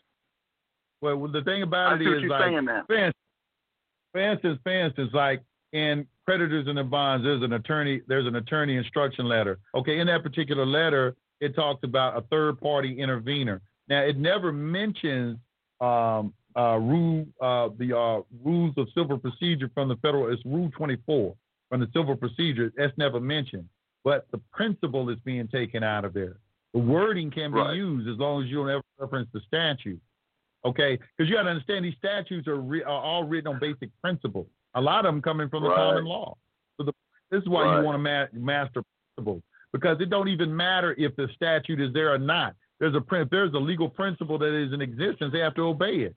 It's a principle of law. Don't matter if they put it in a statute or not. Principle of law. You know what I'm saying? So I'm coming from the private side. of, and so instead of instead of quoting this actual act or statute, which is a statute, I should be quoting the principality of that act. You know, you know. Hey, I'm gonna tell you this. I never forgot this. There was a uh, my very first guest I ever had on high frequency radio. He was a Hebrew Israelite. I know his brother, and I follow his case, and he won his case. He went to trial. and won his case. One of the few people I ever see win a case going to trial like that. That they held him in jail for 21 months and took him to trial and he won. Now he won, man. Is every time it, it, what it was is they tried to get him for squatting in one of them houses and everything. Right. And what he did was Right. every time every time they asked him a question and everything, he gave a verse from the Bible. He understood the property laws in the Bible. Gave a verse from the Bible. Every time he a- a- answered the question, he knew that Bible. He knew that Old Testament backward and forward. gave an answer because that's where they're coming from. All the laws in this country come from the Bible and Blackstone commentary.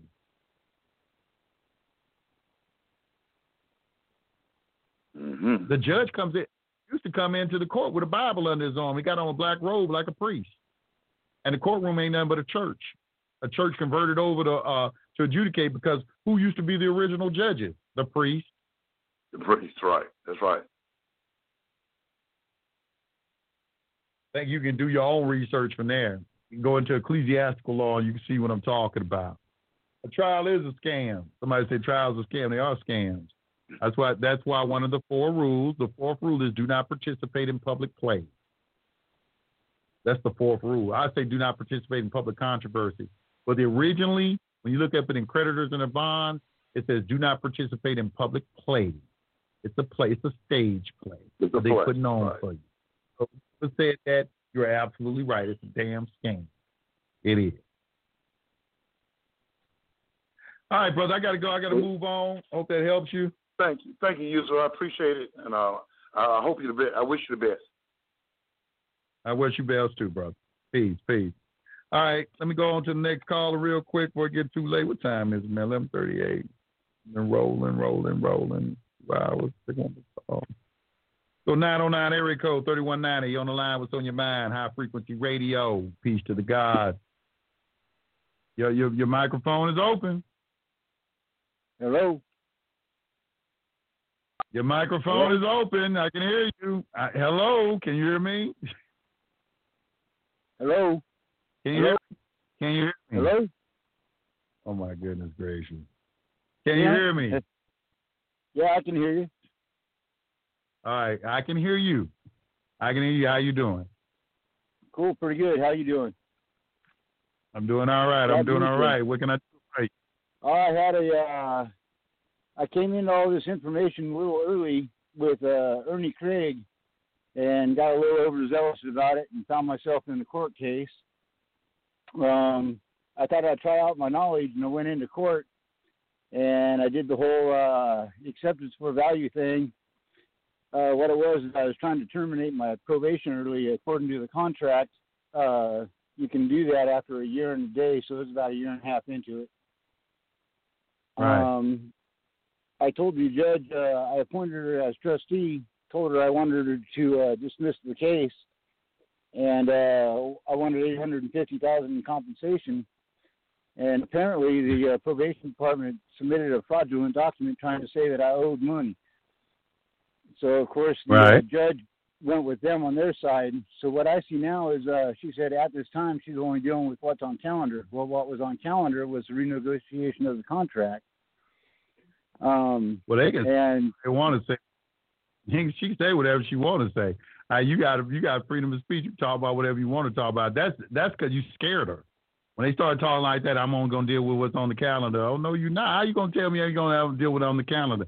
This is germane to the case because this is a debt collection. Okay, and they're hiding that fact. Go in there asking for the bid bond. See how they act.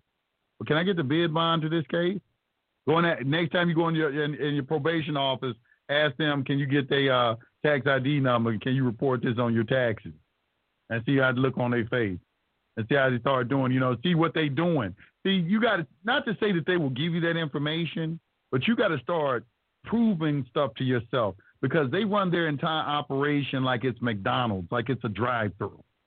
Everybody just does the same thing. All right, so nobody asks a question. Nobody is curious about anything. This is just a matter of fact way of how things are done, and is how we do it. Until someone comes through one day and throws a wrench in their whole shit by asking a simple question. Okay, you start asking questions and everything. They say the look on their face, and they start like, "Why not? We don't deal with that. We're not talking about that. Why are we not talking about that? You know what I'm saying? I'm trying to find out what's going on. You know, and that's why you always got to go in before, like you've already contracted with them, you're on probation and so forth. And probation is a debt collection. It's incarceration. Okay, ask for that bond. You're probably not going to get it. You're probably not going to get it. But you can keep on uh, uh, keep on pressing them and everything. What you can do is you can bring in the mayor of the municipality if you want to go this far, okay, and ask them to bring in their books because you got to do what's called a um, um, um, what you're probably going to have to get go to is you're going to have to um, uh, a subpoena duces tecum. It's called a subpoena duces tecum. It's a subpoena for documents. You're going to have to start going into uh, asking for their documents and so forth, and start subpoenaing that information. All right, because they're gonna keep trying to act like they don't know what's going on. Okay, well I need to, like I said, you go into court, you ask for, you know, Your Honor, I request that the uh, yeah, the judge, direct the prosecutor provide the assessment for the charges, along with a certified audit trail of all transactions, including vouchers, as well as all dis- disbursement documents and receipts regarding this particular matter. You know, you got to go in and ask some questions. You got to be on record. You know, because you know you're just asking for for proof of things and you can support that. A subpoena duces tecum is a very powerful document. I have an, I had an attorney one time ask me how the hell I knew that. He said he told me he, first he told me you can't do that what you're saying. I said I can ask for a subpoena duces tecum. He said how'd you know that? a subpoena yeah, duces tecum. I'm not saying listen. I'm not in no way saying this shit is easy. I'm not in no what kind of way saying this is easy. It take balls. It take guts, you know, to get your freedom. And sometimes you got to weigh your options and see what is going to be best for you and what's not going to be best for you. Because sometimes you can spend a lot of your time, like I did early on in my career, going back and forth to court, and you ain't living life, you know. And sometimes it ain't just that important. It's going to just, you know, get the shit over with and go on. Because a lot of times people are fighting after the fact. After the fact, you should have the protections yeah, yeah. in place already, and you trying to do something after the fact. And I just posted something on my Facebook group let me see if I can read this to you real quick. Let me read this to you on my Facebook group real quick.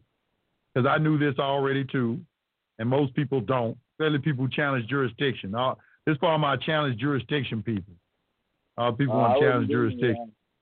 I wasn't going after jurisdiction on this. Actually, uh, what I was going for is um, a, as a contingency to the contract, I was supposed to be able to uh, relieve the probation early um, because I'm so stupid and telling probation of everything I've been doing, they knew that this was coming, and the only way they could stop me is to uh, submit a fraudulent document saying that I owed money when I didn't. So I've gotten a hard well, copy proving that there was no money owed. So therefore, the contract was satisfied. And uh, so you are you are. Okay, well, how you gonna get anything re- re- resolved and you arguing with them? Okay, they say you owe money, then go ahead and, and give them a negotiable instrument for the money and satisfy well, the obligation. That's stand. That's what I thought in the beginning when I did the acceptance for value. I thought that should have taken care of any uh, debt that was there. But since she decided to side with the uh, fictitious debt, and uh, that's a document that was signed by the probation officer and the head of the probation office, and then the district attorney or the prosecuting attorney sided with them. So that makes a uh, uh, conspiracy to do harm to a sovereign, doesn't it? Nah, man, I ain't, I don't even get into all of that, man. just, we, won't, we, won't, we won't say if it does or not. I mean, to my you, you, you, see, right now you double minded because you keep telling me you did accept. I don't hear nothing in your conversation talking about acceptance. All I hear is you looking for a fight. No, That's what you're trying to do. The... And I'm too sharp for that. Y'all can't come in and try to like slick talk me and everything like that. I'm way too sharp for that. Okay, no, you no, in no, there, you ain't supposed to. Listen, listen, when I went into the courtroom be... to uh, when I went into the courtroom to see about terminating the case, um, the first thing that she did is she asked me who I was, and I, I spelled out my name all in lowercase, and I told her I was a holder in due course. Here is a third party intervener making a special appearance, blah blah blah, the whole nine yards. And I did acceptance for value, return for value, and then I uh, appointed her as trustee. And I thought that should have just I thought that should have satisfied it all. Um, but she said at this time she's only doing that, which made me think it was going out of uh, the public into the private and to be handled through uh, affidavits and stuff like that through a uh, notary now. Let me uh, let me let me ask you something. Where do you, where did that verbiage that you get come from? You know, um, you know, I'm a holder in due course. Here's a third party intervener. Where'd you get that from? Um, I think it was from uh, uh, Judge. Oh, it was a, I think it was a Judge Dale document or one of your earlier videos. One of the two. I think it was Judge Dale. Okay. What you did was you took two documents, different documents, and mixed them together. Okay, they Yeah, they don't go together. So I'm, so what I'm going to do is I'm going to read I'm going to read this to you. Okay, this is coming out of dealing with presentments. Here, let me give everybody looking on the chat room the document right here. Okay, y'all can read it. Y'all can pull it up with me. Okay, and I want y'all all to go to page. I want you to go to page. I'm gonna read this to you real quick. I want you to think about what's being said right here, civil and criminal charges. All right, I want you to go to page. Uh, it is the fourth chapter. Scrolling through it right now. Second. All right, so it's part four, redemption in court, and that's on page 35. All right, let me read this to you. It says the redemption dialogue makes the court proceeding into a deposition that you're conducting for the purpose of establishing on the record who the claimant is in the case. You are there under threat, duress, and coercion, since guaranteed harmful repercussions are inevitable if you do not appear when or slash as commanded. You're also there because someone somewhere has made a claim or color of a claim, implying or calling what they allege without foundation a claim against you that allegedly justifies enforcing the claim against you by using the legal violence system. By engaging in this deposition, you are actualizing the maxim of law that the burden of proof resides on him who asserts, not him who denies. You want this, so there's a principle you're using. You want them to prove the nature and cause of their alleged or implied claim. That comes under the Sixth Amendment for the Constitution. You have the right to know the nature and cause of any action. In other words, you, as the creditor, owner of the court, and both sides of the transaction, are requiring them to put up or shut up. When you when you go into court like this, you are exercising your rights under public international law to determine what kind of business these people are trying to do with you. In any inter-exchange between you and the judge, whether it is you requesting that the judge answer something you are asking him or him asking you a question, you must persist until you, the judge sees that you're not going to give in. This is perhaps especially important if or when a judge asks you to state your name or ask if you are so and so. He may ask at least three times. Now, I want to say this that three times thing is what everybody missed. Go in there and ask it to him two more times and see what would have happened. Yeah. You can Yeah, ask I, one time I, they'll I thought about that when I- she denied it. right, all right. Hold on, hold on. All right, let me just keep going. The judge needs to know that you are clear and secure about what you are doing and will not cave in under the psychological pressure that he's so well trained. And if you go into court and say some and think you're gonna say some magic words and it's just gonna go away, you in the wrong thing, my man. Okay, you don't think they're gonna put pressure on you? Stuff like that? No, it ain't gonna happen that way. What I thought they were doing was uh, because it was in a public arena. I thought that by her saying at this time was saying that if I wanted to, I could handle it privately through uh, Maybe. uh, administrative maybe that process. Uh, okay, all you got to do is look at how the judge was acting. Was she, you know, open? You know, you know, because you be just said you said all that. She, when when you got through saying this, I'm a third party intervener and all that. Did she say you was crazy or what are you talking about? She did she say anything like that?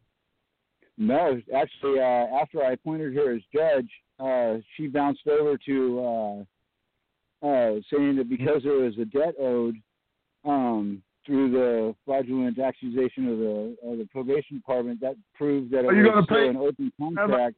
Saying is, or sound like what she's saying is, are you gonna pay this? You the you Yeah, the secured yeah, party. the contract wasn't satisfied yet. It's sovereign. Right, pay it. Act like a creditor and pay the debt. So that's what I thought the acceptance for value and uh, return for value should Oh, have done. follow that with some sort of you got to follow that with some sort of instrument, man. You can't just yeah, say I, I. I, accept- what'd you give them? What kind of uh, instrument you give them? I, I well, I I'd gotten the uh, document from Central Collections showing that there's no money owed, and uh, compared with the probation report, it says that the contract was satisfied. You, you give them a promissory note, a bill of exchange, a money order, or what? Or did you endorse the instrument, or what? What did you do all right, to show that you satisfy that obligation, other than saying that you just accepted it for value? Well, there's there's no obligation. The obligation was a uh, uh, an attempt by the probation office to keep me from achieving the goal of. You're arguing because they said there is one, and you saying they're not. Yeah, so now now- we got to go to as to telling the truth. All right, so that's Yeah, the argument. Yeah, so I got the document proving that uh, it was a fraudulent document they submitted, showing that the contract is satisfied, and now she needs to take care of her. Uh, uh, as a trustee, she needs to take care of her uh, fiduciary duties and honor my What kind- request, right? what- What kind of evidence? What kind of evidence did you put in on the record to show that it was satisfied? What evidence did you have? Um, well, I didn't know that they had submitted a document saying that there was money owed, so I don't have, I didn't have at that time any evidence. I had to get that after uh, to prove that the document they submitted was fraudulent. Okay, so you keep saying that you should, you have evidence to show that there's really nothing owed. I'm just Right. simply asking you, did you get evidence? Okay, is it verifiable? Is it ver- something verified or authenticated that you can put into evidence on the case that the judge will be required to take judicial notice of? Yes, it's a, uh direct hard copy from uh, Central Collections. Um, I didn't just get their word for it. I had them mail me a, a document showing that there was never any any money owed, and there isn't any money owed.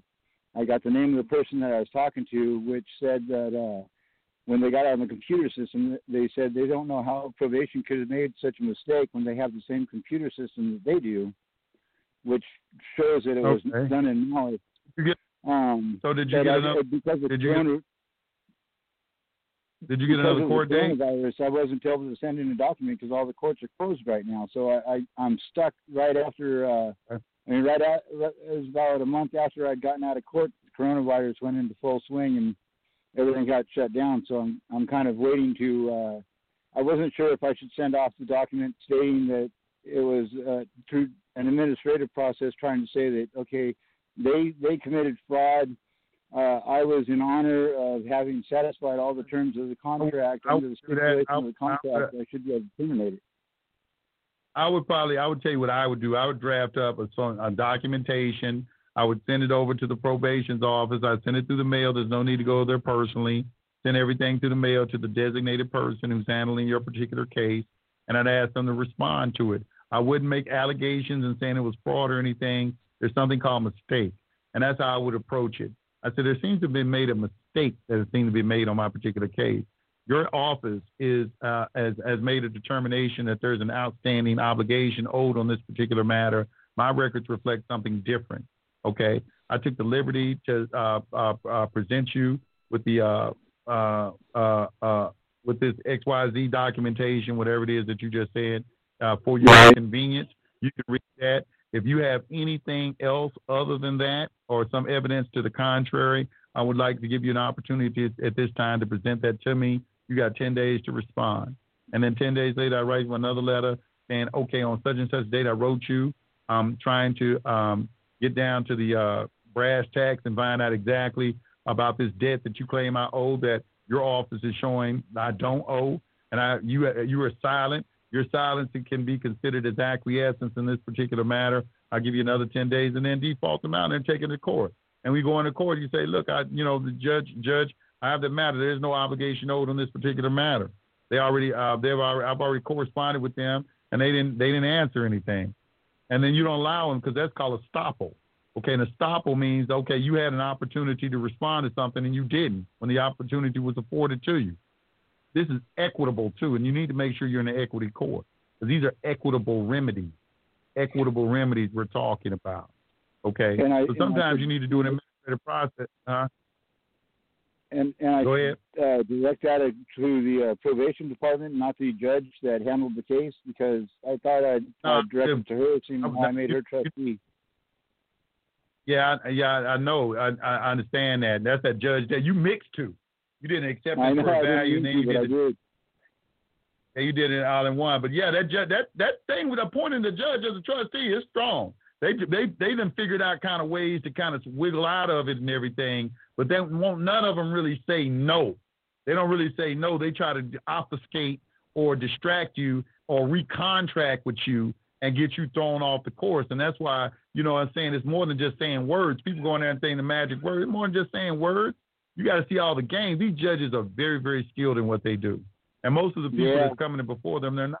They thinking they just going on there and say some words and everything just gonna magically go away, and it's not gonna be like that. They can recontract with you. They can obfuscate.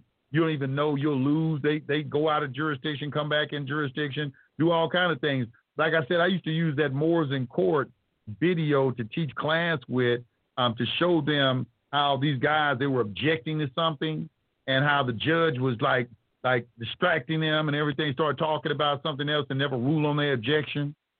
That's what happens to a lot of individuals. Or when I talk about ask something three times, they think they just ask it one time, that's it. Three is the magic number. You know, you have to do those things, you know, and find out what's going on. It's a lot to learn with all this, and everybody makes a mistake in court.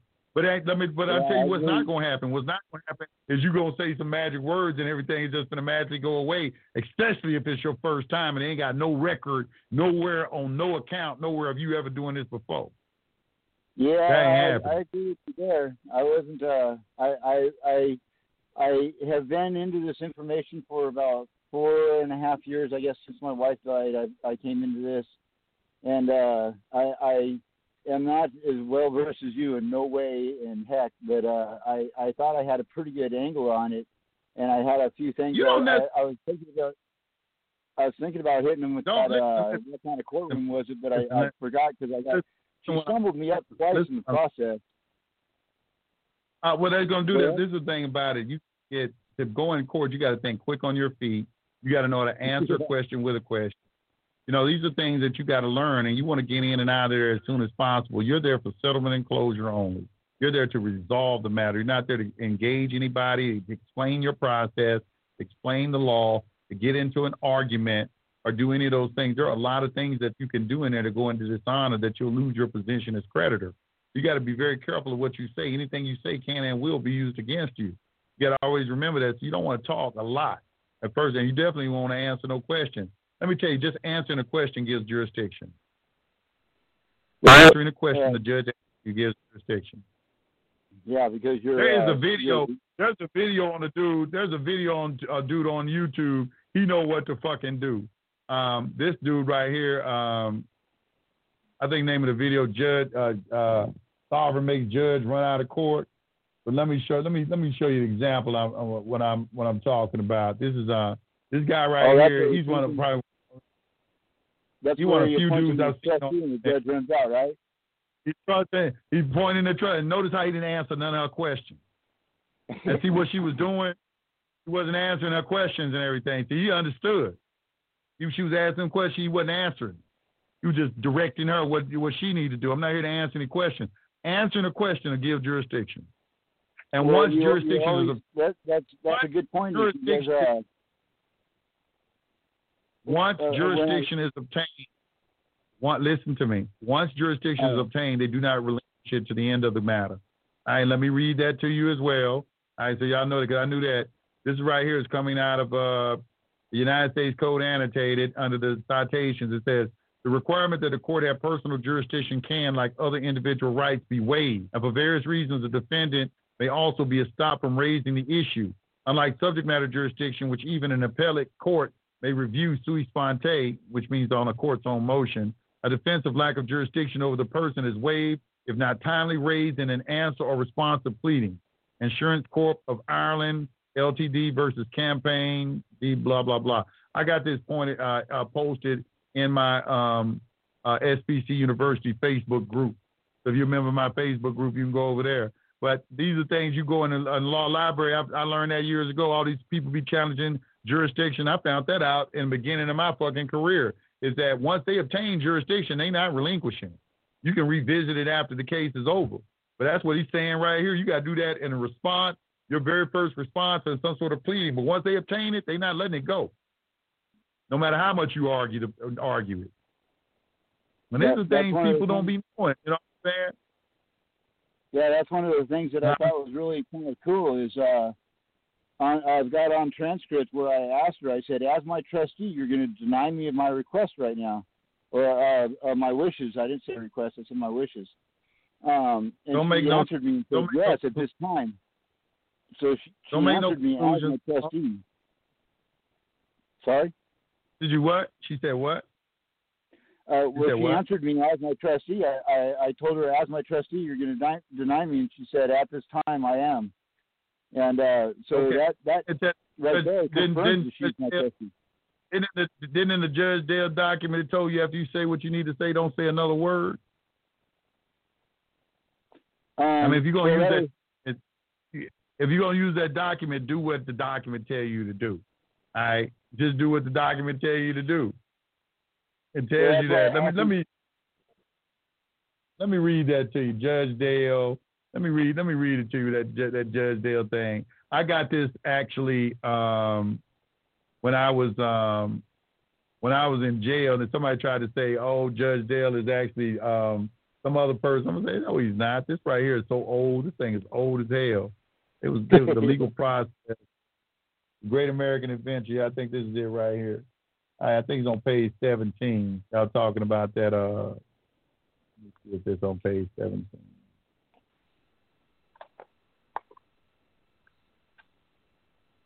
Well, when she had denied the case, she asked me if there was any more questions, and that's when I asked her. I said, "As my trustee, you're going to deny my my uh, my wishes," and she said, "Yes, at this time." So she answered me as my trustee, and I didn't understand. I know you're supposed to keep your mouth shut, but when she denied it, I figured I'd throw my one last cue out there. I mean, um, you always say if you haven't Okay, gotten into the courtroom, you don't know anything. So I figured I'd go into a courtroom and start to find out. I was scared. Okay, let me read this to you. Uh, read this to you. What Judge Dale says. He said, "At your arraignment or trial, the judge will ask if you are named individual in all caps birth name on the complaint, and your natural response will be to answer in the affirmative. But that is exactly what you don't want to do. Remove your birth certificate and respond to him. And people used to do this, and and they they figure out what. And there's another thing you guys saying. This old information. They didn't figure ways to kind of trip you up on stuff, you know. But it's still good to have because it's still all true. You just got to understand." And be ready for them when they try to trip you up.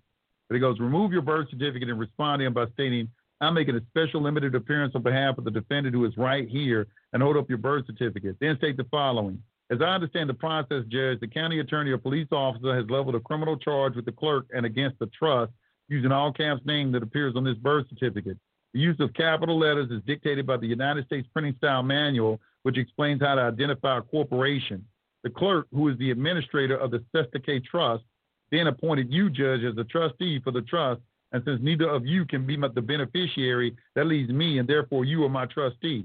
So, as my trustee, I instruct you to discharge this entire matter with prejudice and award the penalties for these crimes to be paid to me in compensation and damages for my false arrest.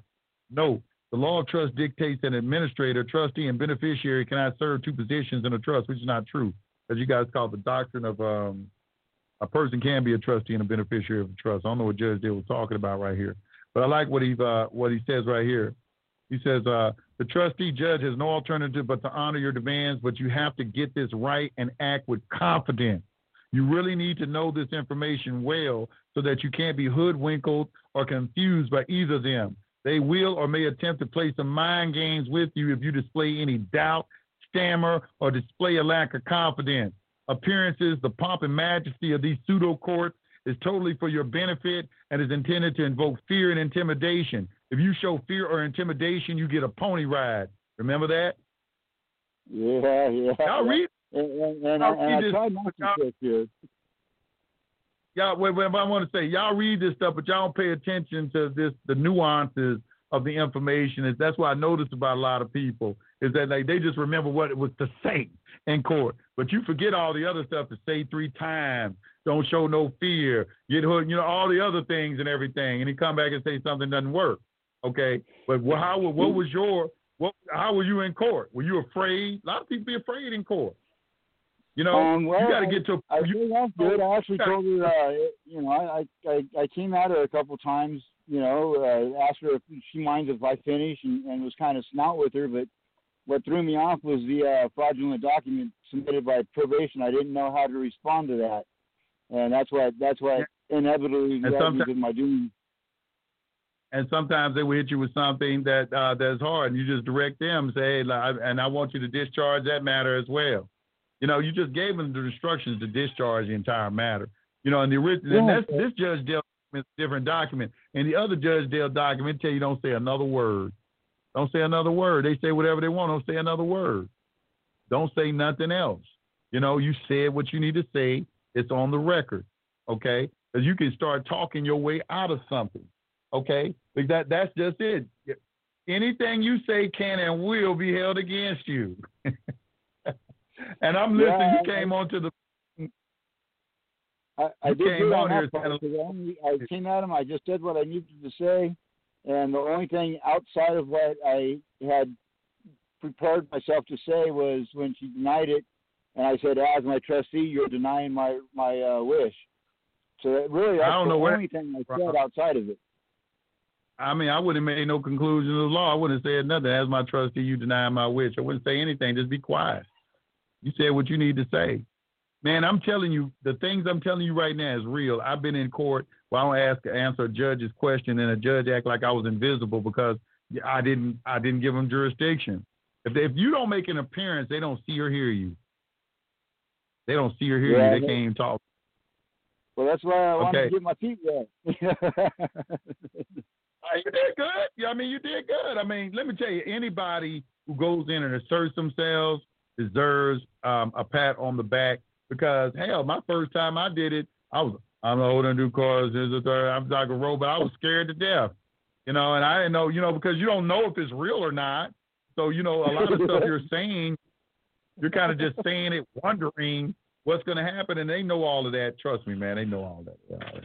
But anyway, man, hey man, look, I appreciate the call. I got to get to the next call. I appreciate you. Okay. I appreciate you too. I love all the information you give out. Everybody should listen to you. You are a golden gem out there. You are like number one. I appreciate it. I appreciate you. I appreciate you. Thank you. Okay. All right. Yeah, we'll be talking with you. All right. Okay, y'all. That's it for me tonight. It's 12 o'clock. I appreciate y'all tuning in. What do y'all think about this format? Y'all like this format? How were the calls? Did the calls come in clear and everything? Y'all hear everybody was everybody talking about? Remember, I'm using this RODECaster Pro. This thing is nice. That's why I was just taking those phone calls with it. Real easy to set up. Not a lot of cords and nothing. I just plugged it into the computer and, you know, Bluetooth my phone into it and taking phone calls. Bang. Just like that. Pretty cool. You know, pretty cool. Anyway, I'm tired, y'all. It's late. 1209. Like and subscribe. And the donation button is in the description. There's a Cash App and there's also a PayPal. I support your researchers. Anyway, I want to thank everybody, man. I want to say peace to the guys and goddesses. Y'all have a wonderful night, okay? Y'all stay safe out there. And remember, staying on at all costs. There's a public and private it don't mix. Do not participate in public controversy. And there is no money. Peace. I'm out.